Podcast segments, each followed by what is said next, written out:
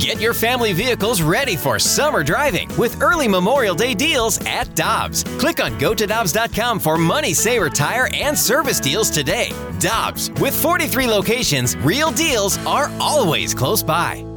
Another day is here, and you're ready for it. What to wear? Check. Breakfast, lunch, and dinner? Check. Planning for what's next and how to save for it? That's where Bank of America can help. For your financial to-dos, Bank of America has experts ready to help get you closer to your goals. Get started at one of our local financial centers or 24/7 in our mobile banking app. Find a location near you at bankofamerica.com/talktous. What would you like the power to do? Mobile banking requires downloading the app and is only available for select devices. Message and data rates may apply. Bank of America N.A., member FDIC. Greg Amsinger is the lead anchor of MLB Network. He's a native of St. Louis and a product of the Lindenwood University. And I know that one of Greg's favorite nights of the year is when he gets to participate in the Hall of Fame election process. Not the process, but he gets to help announce and interview the Hall of Famers. We had that the other night with Todd Helton and Joe Mauer and Adrian Beltre. Greg, first of all, good morning. Great to have you with us. How are you doing? I'm doing well. Thank you for beginning there because, yes, I circle the Hall of Fame election announcement show on my calendar. And the reason I say it every year, the greatest sports host of all time is Bob Costas. And this is a show where he doesn't host it. I host it. So he knows how to host the show. He can do it in his sleep, and he's staring right across from me at the end of the anchor desk, listening to everything go through my ear, all the traffic, and it's very intimidating. But I kind of flipped the script on him, and I did something that was just kind of for me this year. I can figure out, and Randy and Dan and Brooke, you all know, like, when you're working together for a long time, you understand what your co-host's like, right? Well, I know that Bob doesn't want to do a breakdown tape. He doesn't really care about graphics. He doesn't really care about that stuff. When he's like a pundit analyst, right? But he loves sinking his teeth into the voting results. And I'm supposed to be the one that does that right after the announcement comes out. Well, we're in commercial break, and I go, hey, Bob, you know what? We're going to react to whoever gets in. But when we get to the 3 or 4 pages of voting results, I'm just going, why don't you just take it? And he looks at me and goes, are you sure, Greg? And I'm like, yeah, just take it, man, just take it. So he starts going line by line. Like, it's 3.5 to 4 minutes of analysis of every single player that was on the ballot. You could have brought in a Beyonce smoke machine and just sat back in your chair with your jaw on the ground. It was broadcasting doctorate class. It was so amazing to listen to. He's so freaking good. I was just like a fanboy sitting on the set with him, listening to him give you all of the analysis of every single player that was on that Hall of Fame ballot and the results that they got on that day. It was great. He is incredible. What stood out to you within that segment of his analysis? Were there 1 or 2 things that you thought, wow, that's cool, I didn't think of that? He pointed out that how many people, this is the other thing that's crazy about his brain. He doesn't forget anything. So when someone debuted on the ballot and all of a sudden they're at 10.8%, off the top of his head, he's rolling off the other Hall of Famers who started off at the same percentile on year 1 of their ballot that eventually got in. Like, without notes, he just knew the Hall of Famers that debuted at the same exact voting total. Like, without any preparation, he reacted to it in real time, and it was just flawless. Like, he mentioned all the guys that are polarizing, the Mannies, the A-Rods, the Omar Vizquels, and walked you through how much they slid from last year to this year, just off the top of his mind. He just memorized what their voting total was the year before. He's just a savant, man, and it's an intimidating thing to do a 3-hour television show with someone that good. Greg, we're talking about this coming up at 8, about aside from Yadier Molina and Nolan Arenado and Albert Pujols, who is the next Cardinal that you think will go into the Hall of Fame? Ooh, you mentioned Yadier Molina, right? Mm-hmm. You said his name. Okay, yeah. I guess I'd have to say it's Paul Goldschmidt. I have to believe it, right? He's on the Hall of Fame highway. He's aging really well. Nolan Arenado's a slam dunk, but he's a little younger, so he's going to stick around. I think it's got to be Goldie. And if you look at Goldschmidt's numbers compared to other first basemen that are in the Hall of Fame, he's 3 years away from sort of cementing this to me. Like, what 200 wins meant for Adam Wainwright? If Goldie can put together 3 more seasons, including the 2024 year, where he hits 290 or above, over 20 home runs, drives in over 90 runs, with a great on-base percentage. He's aging really well. I think he's the guy. If I was thinking, though, Brooke, I was thinking about Cardinal fans everywhere because, look, people – I got into an argument with Jonathan Mayo, our prospect guru. He's like, why does it matter if a Hall of Famer is first ballot? If you know he's eventually going to be in the Hall of Fame, why does it matter anyway? I'm like, because it matters to the players. It matters to the Hall of Famers. I interviewed Joe Mauer. He couldn't believe he joined Pudge Rodriguez and Johnny Bench as the only catchers to be elected in a first ballot. That means something. I interviewed Mariano Rivera right after he was the first ever unanimously elected Hall of Famer. He was crying over that. Like, that detail mattered to him. The players know who the top shelf Hall of Famers are. Those are the first ballot guys. So for Cardinal fans everywhere that are wondering if Yadier Molina is going to be a first ballot Hall of Famer because his offensive numbers don't quite match up, to me, Joe Mauer getting in a first ballot ensures that Yadier Molina will be a first ballot Hall of Famer. So I was thinking about Cardinal fans everywhere, how that election of Mauer on a first ballot will impact Yachty down the line. Greg, did they feel that they got it right this year with the omission of Billy Wagner, which I think will be happening next year, but did they think that they got it right, generally speaking? Yeah, I'm with you, Dan. I think Billy Wagner needs to be in the Hall of Fame. And I got to be honest with you, I'm scared that he isn't a cinch burger. He was 5 or 4 votes short of getting to the 75% threshold. I thought for sure Gary Sheffield, who, yes, was connected to PEDs, Mitchell Report, all that jazz, but he has come out adamantly and said that he did not knowingly do any of that stuff and really, really campaigned for himself this year.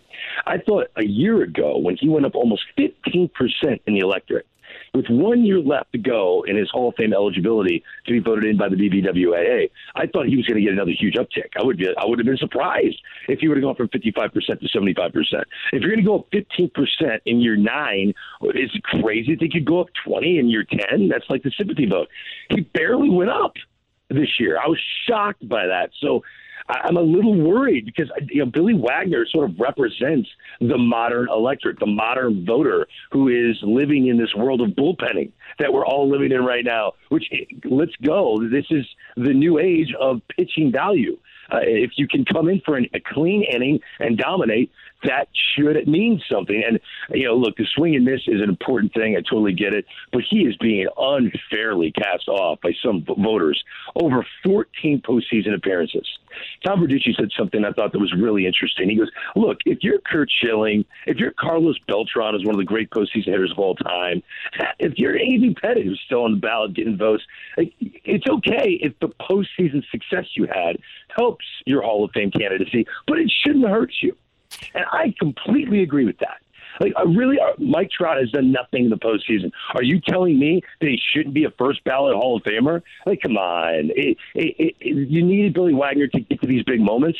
To have 14 appearances in the postseason be what sucks away his fame and his success, and you're going to leave him out, I think it'd be a crime. I hope he gets over 75% next year. So I did kind of a deep dive on Billy Wagner. He missed by 5 votes. 3 of the votes were taken away from him by guys that had voted for him the year before. And then 2 of the votes that he didn't get were because 2 writers voted for A-Rod and Manny and nobody else.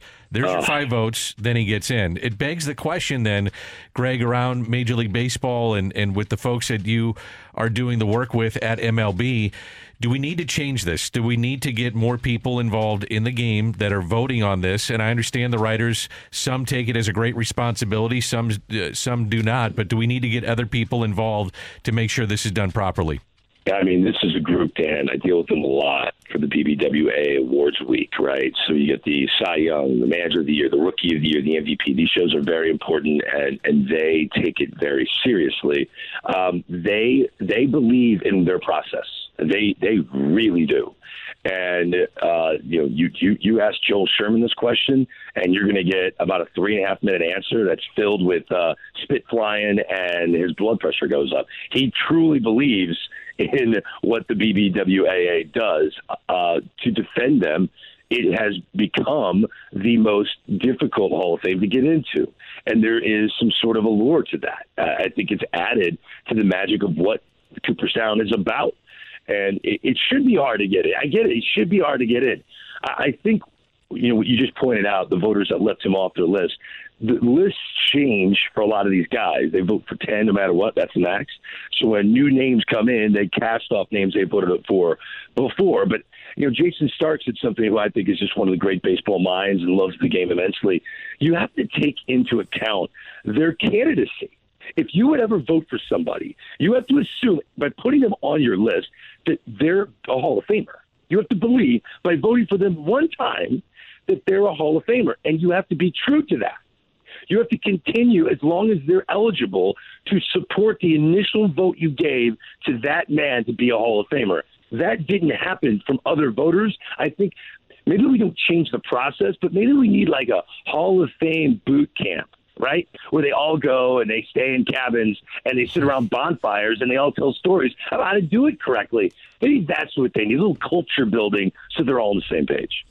Hey, Greg, let's move to the Cardinals. I want you, and first of all, we understand that the Cardinals signed Matt Carpenter for leadership.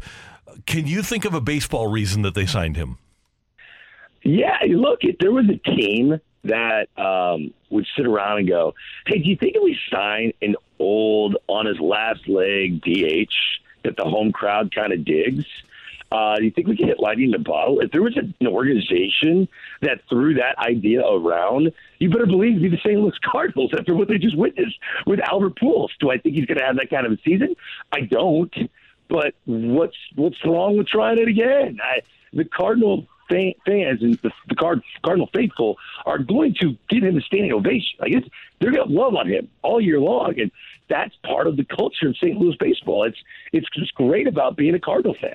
Some of my fondest memories was when Willie McGee came back.